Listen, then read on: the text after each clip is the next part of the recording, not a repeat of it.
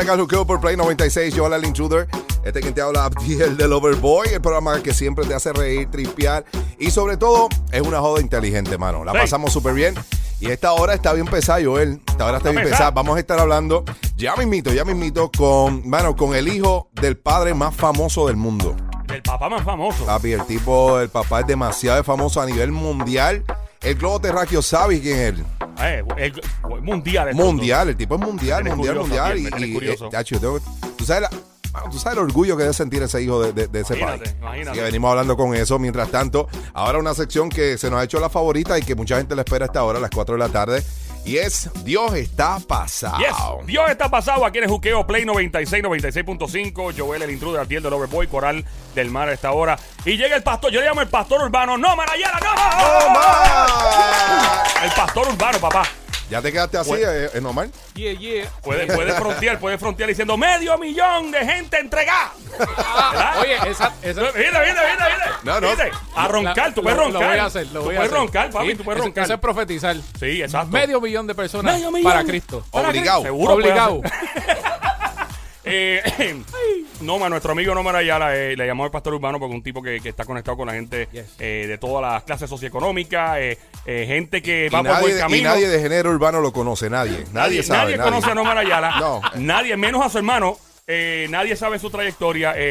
So, no hablemos ni de eso. Bien No, contento, bien contento de estar con ustedes. Qué bueno, bro, Ustedes de son mis brothers. y eso. Sí, mano, igualmente. eh, el cemento se llama Dios está pasado porque, como siempre decimos, la gente dice, estos tipos son, se pasan tripeando y relajando y bla, bla, bla, pero Puerto Rico, la mayoría de la gente, por más buena, por más mala o por más extraña que sean, que creen en algo. Yes. Van a una iglesia o sus papás fueron a una iglesia. y, eh, yo he visto gente que, que han hecho cosas y maldades en la calle, verá papi, y después que hicieron lo que Dios te bendiga.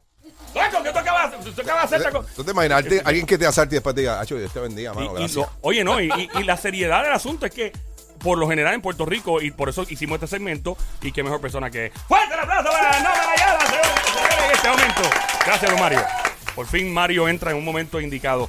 Eh, Nomar siempre nos trae testimonio, nos trae eh, cosas que pasaron en la vida de personas aquí en Puerto Rico. En el caso de trae un caso, eh, valga la redundancia, bien, bien especial, ¿verdad, Nomar? Cuéntanos un poquito, normal, ¿qué pasó? Cuéntame, ¿quiénes son ellos? ¿Qué hicieron? ¿Qué pasó? Bien especial. Yo, mira, yo comienzo en el Evangelio para el 14 de marzo del 2010. Y comienzo a congregarme en la iglesia, que todavía estoy, Iglesia de Avivamiento de Jesucristo, Rey de Reyes en Guaynabo. Y yo eh, veía parte del cuerpo pastoral que llegaba, esto, lo otro, y veía esta pastora eh, muy, eh, muy fuerte en lo que es la adoración, muy fuerte en lo que es que, el, que el culto se llevara de una forma correcta, que cantaba, que danzaba, que, que hace de todo, de todo un poco. Eh, ella se llama eh, Maricelis Ayala, si es Ayala tiene que ser buena. Entonces, yo comencé a verla, y, de- pero de repente yo veía que ella llegaba sola, y ella llegaba sola a los cultos, y llegaba sola a los cultos. Y, y cuando investigo, me dicen que su esposo estaba en la cárcel cumpliendo una condena por narcotráfico. Ok. Yo dije, wow, qué fuerte. Pero lo, lo más fuerte no es eso, Abdiel, Joel, eh, Coral. Lo más fuerte es cuando me dicen el tiempo que ella lo llevaba esperando en la iglesia. ¿Cuánto tiempo más o menos, normal? Para ese tiempo estábamos hablando de eran como unos 15 o 16 años. Ya llevaba esperando. esperándolo Wow. a él que saliera de esa condena. Y la, pre- Wow. la pregunta que me hago, digo, hay muchas cosas, obviamente, que vamos a estar dialogando con ella, pero la pregunta es, ¿él ya estaba dentro, o sea, en prisión, ya él se había convertido o estaba esperando a un impío que saliera y No, ella no. lo estaba esperando? Pregunto, pregunto. Él, él se coge el caso, no le servía al Señor, y dentro de lo que él ha testificado, y yo, yo lo he escuchado a él, él, él recibe al Señor como único y exclusivo Salvador y tiene un encuentro con Dios dentro de la cárcel. Wow. Que eso allá adentro es el- del demonio. Te estoy Pesado. hablando de dos pastores que eh, han impartido en mi vida grandemente. Ella por, por eh, lo, lo fuerte que es en, en lo que es la adoración, de lo que es honrar al Señor. Y él tiene un conocimiento en la palabra increíble. Bueno, ambos, los dos. Wow. Y, y yo los quise traer acá porque ellos pueden... eh, hay una historia de amor poderosa donde solamente Dios pudo haber hecho esto y, y ellos lo pueden contar mejor que Preséntamelo, yo. preséntamelo. Está conmigo el pastor Abraham Semprit y la pastora Maricelis Ayala. Saludos. Eh, necesito que se pegue un poquito al micrófono para que lo que pueda escuchar. Parece que están, Sí. parece que están en un karaoke. Sí, pues, se, puede, se pueden acercar. con- mire, acérquese como si fueran esposos. Eso es. Para toda la vida. Muy bien, muy bien. Cuéntame, cu- ah, primero que todo, eh, cuando obviamente estás en el narcotráfico y te meten preso, ¿los dos o uno de ustedes le servía ya a Dios o, o ella entró primero al Evangelio, después tú? ¿Cómo, cómo fue esa conversión? Pues bendiciones a todos, mi nombre es Maricelis Ayala. Eh, cuando ocurre esta situación ya yo estaba, había comenzado a, a- a perseverar en el Señor. Perfecto. Eh, pero a veces estamos en dos aguas y entonces pues yo le decía al Señor, eh, yo amo a mi, a mi, porque en aquel entonces no éramos novios, éramos, ten- é- éramos pareja, pero yo le decía, Señor, yo quiero agradarte a ti por sobre todas las cosas. Y en un momento, como sabía que estaba haciendo cosas que no agradaban al Señor, empecé a decirle al Señor, Señor, quítalo de mi vida, quítalo de mi vida.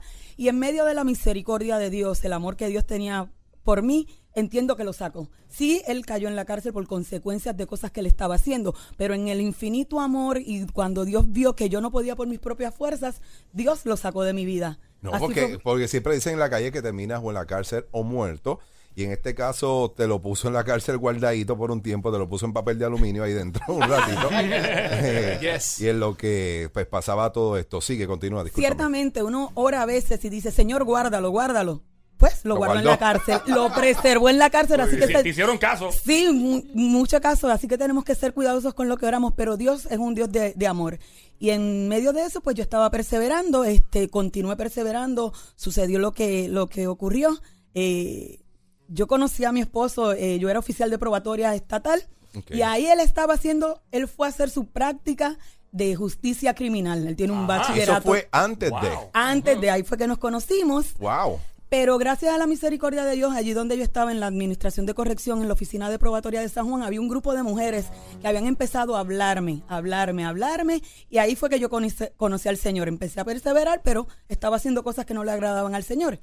Pero dentro de todo, que los dos están básicamente dentro de lo que es justicia, están en algo, eh, y él termina haciendo algo mal. O sea, había lo que era el corazón, que tú querías estar con él, pero también tú estabas en un trabajo que era bien difícil porque estabas bregando con, con, con lo que se supone que no bregara. Ciertamente, apenas tenía 23 años cuando estaba, comencé como oficial de probatoria, tenía el área de Llorens Torres, Playita, Ah, eso es sencillo, eso no pasa ahí era nada. fácil. Eso no pasa ahí nada. Ahí ahí no no, pasa pasa, nada. nada. Este, pero Dios siempre tiene un plan y sabía lo que, lo que estaba haciendo. Y pues allí fue que eh, comenzó a trabajar con mi vida, allí fue que lo conocí a él. Este, y él puede testificar un poquito de lo que Dios ha hecho en su vida. Adelante. ¿Cómo es tu nombre? Abraham, bendiciones a todos y buenas Amén, tardes. amén, Damos amén. gracias Menos al mal se dedica a la justicia, si no te hacen trabajo. Sí, de locutor. Estamos peligrando. Espérate, Gómez, bájale un volumen un poquito al, micrófono de él. Y a la verdad que mi Dios está pasado, como, como dice el segmento. Pero quiero decirle una cosa: ella no sabía que yo estaba en el narcotráfico Mm. cuando yo la conocí en probatoria estatal. Ok. Ve, Yo tenía una doble vida. Yo trabajaba, esto, Wow. hacía negocios, estaba en el narcotráfico, estudiaba, ya estaba a punto de graduarme, estaba haciendo la práctica ahí. Ella no sabía, pero una cosa que ella me testifica es que ella me investigó el récord mío. ¡Y! Ve, ay, no! A ver si yo estaba en algo. ¡Ay, ¿Te das cuenta? Pero como yo Digo que, nunca... sí, que ojalá y que muchas hicieran lo que tú estás haciendo, porque algunas se encuentran con, con, ¿verdad? Con sorpresas bien grandes. Para el que esté escuchando ahora mismo, estás en el juqueo por Play 96, Joel el Intruder, Abdiel del Overboy, Coral del Mar. Con nosotros está nuestro amigo Nomar Ayala. Yeah. En una sección que ya tú lo has hecho la favorita los viernes, se llama Mi Dios está pasado, Dios está pasado. Y estamos hablando con dos pastores de la iglesia donde pues está perseverando mi amigo Nomar. ¡El pastor Eh, urbano! ¡Bu! ¡Bu! ¡Un millón de almas obligado! ¡Bum! ¡Medio millón de almas entregadas! Mandatorio, mandatorio. Y entonces nos está hablando de cómo esta pareja, eh, en el cual ella trabajaba en, en Probatoria. probatoria, Yes. y él también estaba haciendo la práctica allí, eh, se encontraron, se enamoraron y él está hablando ahora de la doble vida que él llevaba eh, conociéndola a ella y en el narcotráfico. Ahora, tú debes ser un hombre muy brillante porque estar estudiando, haciendo negocio, estar en el bajo mundo a la misma vez, papo, yo no puedo con ese estrés. O sea, yo era estudiando nada más y estudiando nada más, yo me quería, haciendo radio y Sí. estudiando aviación a la misma vez. Y yo estaba loco. O sea, imagínate tú tener un estrés de, de tener una doble vida. Pero o sea, que tú un tipo con, con, con, cere- con masa gris. Oye, estaba Porque estudiando está justicia duro. criminal, A la papá. misma, o sea, tú hacer todas esas tres cosas a la misma vez. ¿Y tú Papá, estabas, tú estabas duro. estudiando justicia criminal para poder burlar el sistema o de verdad tú querías trabajarlo? Mira, te voy a ser bien sincero. Esto, eh, eh, yo tengo un hermano que en paz descanse, murió hace unos dos o tres años, esto, David Iván, y el hermano mío era un hombre bien brillante y lamentablemente cayó en vicios de droga.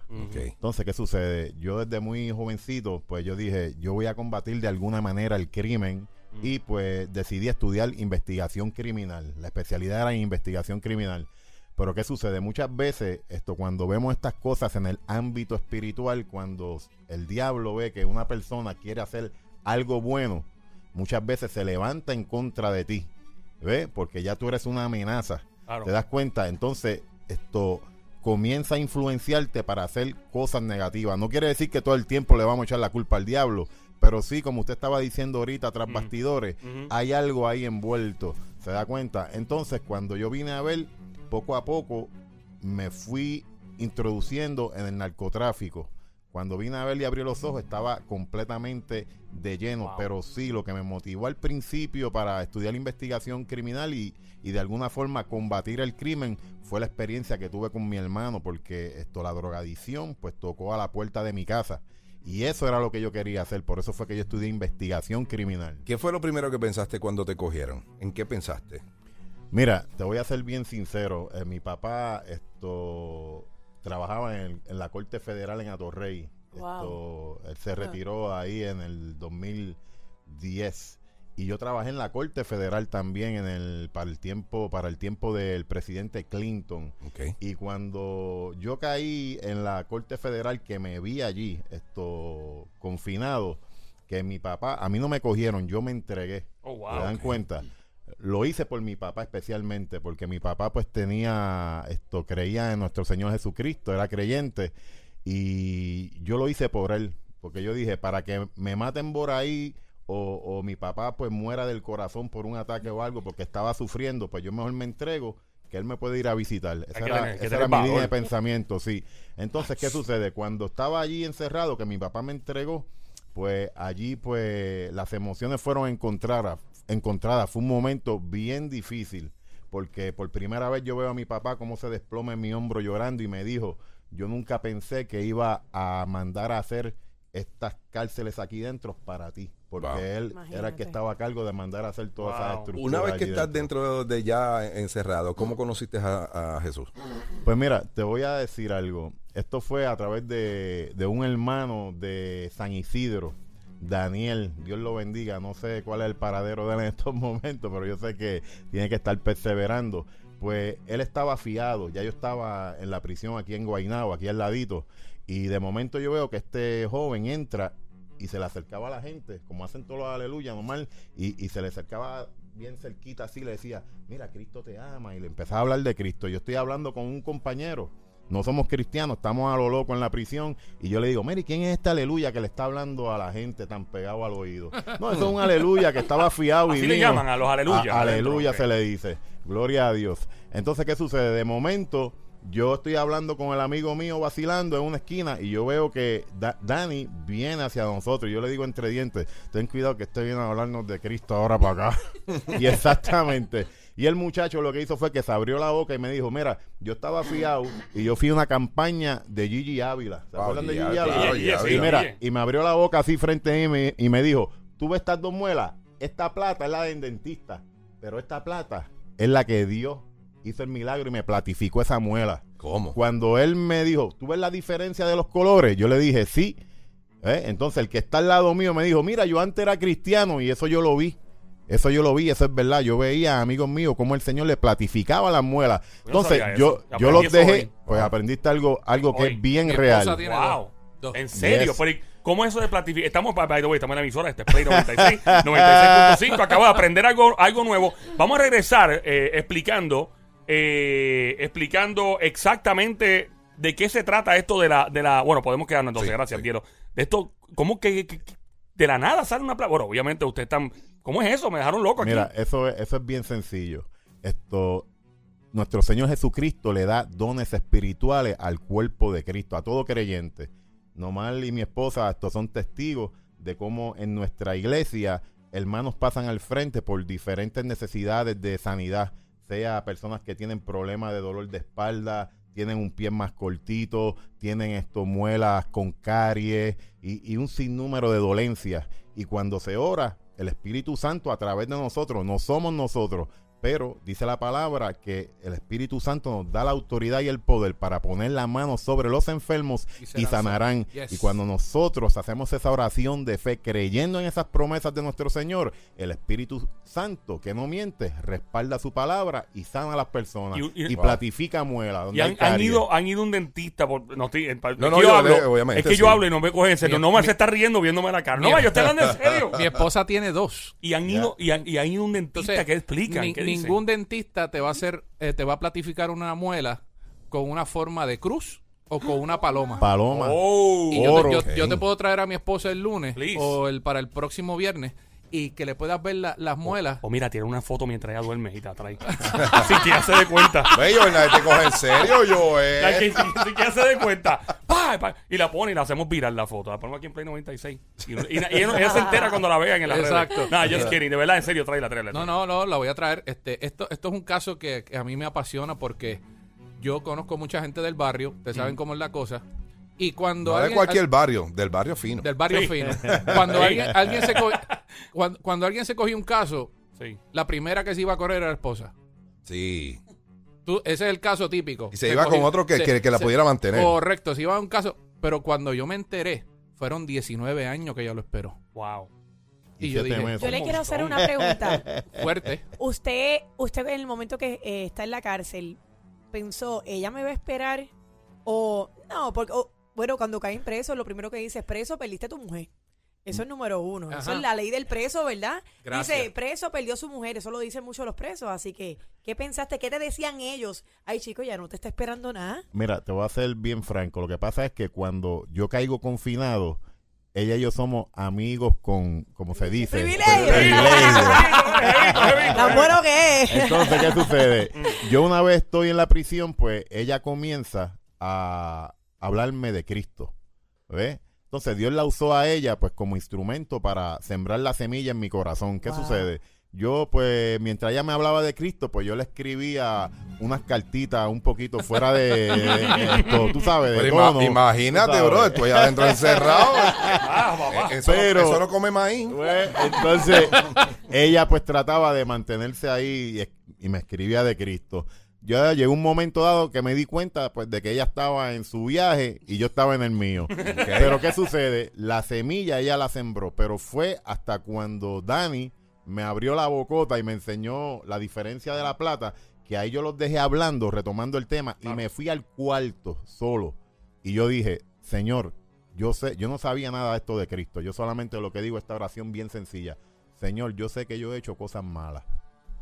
¿Ve? ¿Qué tengo que hacer?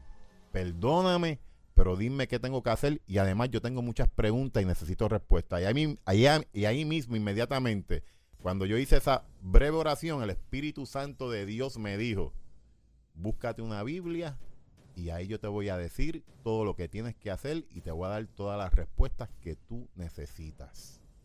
Yo cogí todas las revistas pornográficas, toda la porquería que tenía en el cuarto, se las llevé a un amigo mío, boricua colombiano, y le dije, mira, toma esto y Cúrate. una Biblia. Cúrate, cúrate, vete.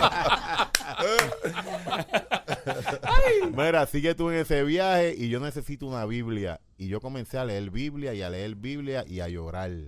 Y el Señor empezó a darme respuestas. Después que tú estuviste ahí, que te pasó todo esto, ¿cuán- ¿cómo se lo hiciste saber a ella entonces? Porque ella, te- ella estaba, como dice mi mamá, dando este, rodillas todo este tiempo y de momento tú de- ella saber que funcionó lo que ella estaba haciendo, tiene que haberse ya emocionado. Cuéntame de eso, mano. Pues mira, ¿Cómo se lo hiciste saber? déjame decirte, como a los cuatro meses de Dios trató rápidamente conmigo. Yo caí ya como a los tres o cuatro meses, esto, el Señor envió a Dani, ¿verdad? Entonces, pues, esto, yo acepto a Cristo ahí en mi cuarto solito. Entonces, al primero que yo se lo digo es a mi papá. Mi papá pues se puso bien contento y luego se lo dije a ella. Pues cuando yo se lo dije a ella, ella pues se puso muy contenta porque el cristiano lo que desea es que otras personas que no conocen a Cristo vengan a los caminos del Señor. Eso es. ¿Ve? Porque nosotros creemos que, que la salvación hace la diferencia entre la eternidad con el Señor o con el diablo. Entonces ella estaba muy contenta por eso. Pues una vez yo vine a los caminos del Señor, pues en ella nació la esperanza de que en un futuro pudiésemos estar juntos, pues como matrimonio y echar hacia adelante. Eso está espectacular, pero a mí me gusta ella porque ella es calla así, pero cuando habla. So, pasa el micrófono a ella para escucharla un momento. Momentito. Porque, ah, porque esto, esto es como las películas. Me gusta ver las dos versiones, las dos visiones. Y en este caso, ¿cómo te sentiste tú cuando te hizo saber? Eh, me alegró un montón y, y aunque él no lo sabía, Dios me había dado promesa.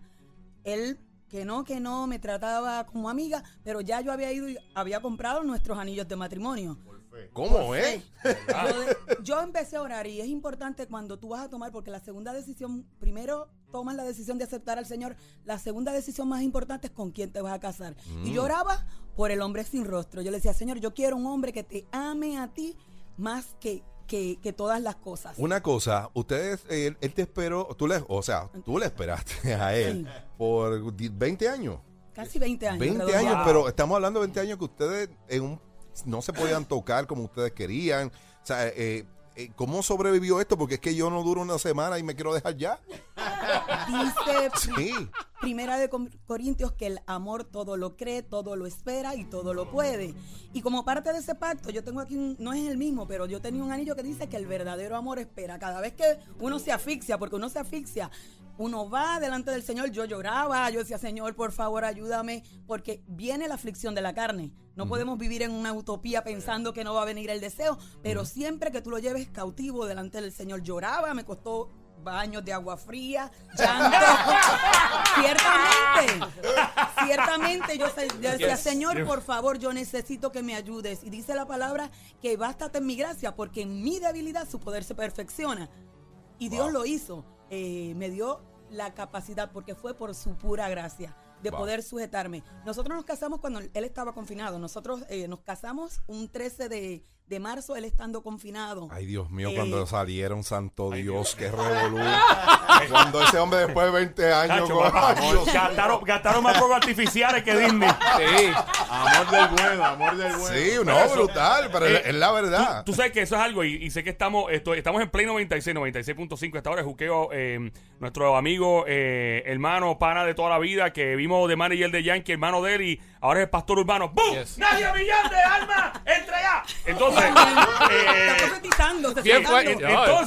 Eh, eh, Déjalo. eh, sí, entonces lo que digo es, yo- yo- y eso lo vamos al otro día, porque ustedes están hablando de algo, eh, sobre la sexualidad y, y cómo los cristianos ven la sexualidad, porque la gente dice, ah, eh, esa gente, ¿sabes? Y hablando, pero eso es un tema que vamos a hablar eventualmente, porque esto es lo que está pasando ahora, hablando claro en Lo podemos ¿verdad? traer a ellos porque ellos son los que dan la, la- Ah, la- pues mira. la- todo lo que tiene que ver con los matrimonios y ellos Sí, son los porque, que lo trabajan. porque eso lo vamos al otro día, porque honestamente es bien, bien interesante saber, porque la gente está bien confundida con eso, pero eso es un tema aparte. Iba a preguntar eh, eh, al caballero, ¿u- ¿usted cree que el hecho de haber eh, sido ingresado en una facilidad, ¿verdad? En una prisión, eh, le salvó la vida? O sea, ¿le valió la pena? Yo sé que esto va a sonar bien extraño, y más para los amigos que están ahora mismo confinados y todo. Obviamente entrar a una cárcel no es nada fácil. Pero en este caso en particular hay otros casos eh, donde la persona dice, ¿sabes qué? Si no me hubiera pasado esto, me hubiera, me hubiera pasado algo peor, hubiera muerto, hubiera... En este, ¿Ese fue su caso? Bueno, en el, en el caso mío, yo le doy gracias a Dios porque usó la prisión para tratar con mi vida. ¿Por qué? Porque la, palabra la palabra establece que todas las autoridades son establecidas por Dios aquí en la tierra Mm. y llevan la espada de parte de Dios. ¿Qué sucede? Al yo caer en una prisión federal, Dios usó la autoridad de las prisiones para tratar con mi vida y Dios usó eso como una disciplina, porque Dios al hijo que ama disciplina. Sea, que la disciplina fue para que entonces yo reaccionara, me diera cuenta de mis errores y cambiara mi vida. O sea, que para mí fue de bendición y la cárcel no mata. Es una oportunidad que Dios te da. Solamente a todo confinado que me esté escuchando en esta hora, dale una oportunidad a Cristo. Si lo has probado todo y no te ha funcionado, todo el mundo se ha olvidado de ti. Cristo está allí dentro esperando a que tú le abras tu corazón y si tú le das una oportunidad al Señor, el Señor va a cambiar tu vida y te va a pasar como a mí. En el tiempo de Dios, en el pronto tiempo de Dios, te abrirá las puertas y vas a ser bendecido completamente. Le quiero, le quiero preguntar, ¿cuánto tiempo llevan juntos ahora? Luego Entonces, de, de salir de, Co- contando los años que... No. Ah, de, de que salieron, usted salió ya el- de la prisión. Yo salí en, en agosto 15, 5 del 2015. Hace poco. Hace poquito. Como dos años y pico ya. Y Hace pico poquito, pero wow, esto es un testimonio que de verdad le agradezco a Nomar, le agradezco a ustedes, pastores, por decirnos que Dios es bueno y por ustedes haber esperado tanto. Y, mano, de verdad, los felicito de corazón. Un aplauso para esta ¡Fuerte pareja. aplauso para los pastores! Don Mario, don Mario. Aquí, aquí, esta es su casa. Eh, ya, ya, obviamente estamos redondeando, pero algo que quiera decirle a la gente que está escuchando ahora mismo. Yo le quiero decir a cada familiar, madre, hermano, que hay una persona en la cárcel. ¿Sabes qué? Que ese es el lugar de preservación de Dios. La cárcel es un lugar donde, como literalmente Dios hizo con mi esposo, lo guardó. Cree que Dios va a transformar esa persona. Espera. No va a ser fácil, pero yo creo en un Dios que todo lo podemos en Él. Cree que tu hijo, que tu familiar, que tu esposo, el que sea que esté en la cárcel, esté en una institución, esté en un problema de drogas, para Dios no hay nada imposible. Dice la palabra que ninguna cosa creada, y yo siempre digo, ni aún Maricelis Ayala podrá hacer que el amor de Dios sea parte de Él. Así que cree que Dios va a hacer un milagro. No dejes de orar. Esas lágrimas que tú estás brotando, tal vez ahora, llorando por ese familiar, está enfermo, no importando las circunstancias. Yo creo en un Dios que está pasado, que todo lo puede, que rompe cadenas, que no hay nadie que esté tan lejos de Él. Dice que con amor eterno te he amado. Por tanto, prolongué, te ha alargado la misericordia y cree que Dios lo va a hacer. No pierdas la esperanza. Creemos que Dios va a hacer un cambio en nuestra isla, en nuestra familia. Y sabemos que para Dios no hay nada imposible. Nomar, se ve calladita, pero... huh, está dura, Me lo dice. Yo se los estoy diciendo. sí. Sí. Es una mujer fogosa, de mucha autoridad y de Sí. mucho conocimiento y apasionada, apasionada para Cristo. Gracias por venir, Nomar, y por traernos los pastores. El viernes que viene venimos con, con otros tres ti- testi- testimonios más. Pero me quedé con la curiosidad, cómo ven la- la- el- las personas cristianas, cómo ven eh, las No, cuestiones traer, íntimas de pareja. Así que estamos de regreso. Los ¿Dónde te encontramos en las redes sociales? nomarayala.org, nomarayala.org o Nomar Ayala Rodríguez en Facebook. Así que me buscas ahí, ya tú Los sabes pastores, cómo es. los pastores tienen redes sociales Sí, también. ¿Sí? tienen redes sociales Eh, también. nos pueden conseguir a través de las redes. Tenemos un, un proyecto nuevo que se llama Libertados para Reinar y va a ser una iniciativa para todos los familiares de confinados. Así que nos pueden buscar por Maricelis eh, Ayala y Pastor Abraham Semprita en las redes también. Bueno, yes. Super. Maricel Ayala, Maricel Ayala. Eh, fallece, fallece, lamentable el fallecimiento de una gran personalidad de las redes sociales hoy en 10 minutos, a las 4.40. Pero antes vamos a estar hablando Yes. con el hijo del padre más famoso del mundo. Del- oye, que él esté aquí, eso es un honor. eh, es algo increíble. Así que vamos a estar hablando con él y conocer qué se siente tener un padre tan famoso en el mundo. De las historias que él solo las puedes contar aquí. Papá más famoso. Papi, el más famoso. Oye, a mí me lo presenta. Lo único en lo que están de acuerdo los populares, PNPs, independentistas y hasta los lugarianos es que si tú no escuchas este programa, se van a arrepentir. Joel el Intruder y Abdiel the Loverboy en el show que está siempre trending, El Juqueo. El juqueo. Ríete y tripea de 2 a 7 de la tarde, lunes a viernes prendido en tu radio y tu teléfono celular por el habla música. Aquí en Play 96. Dale play a la variedad.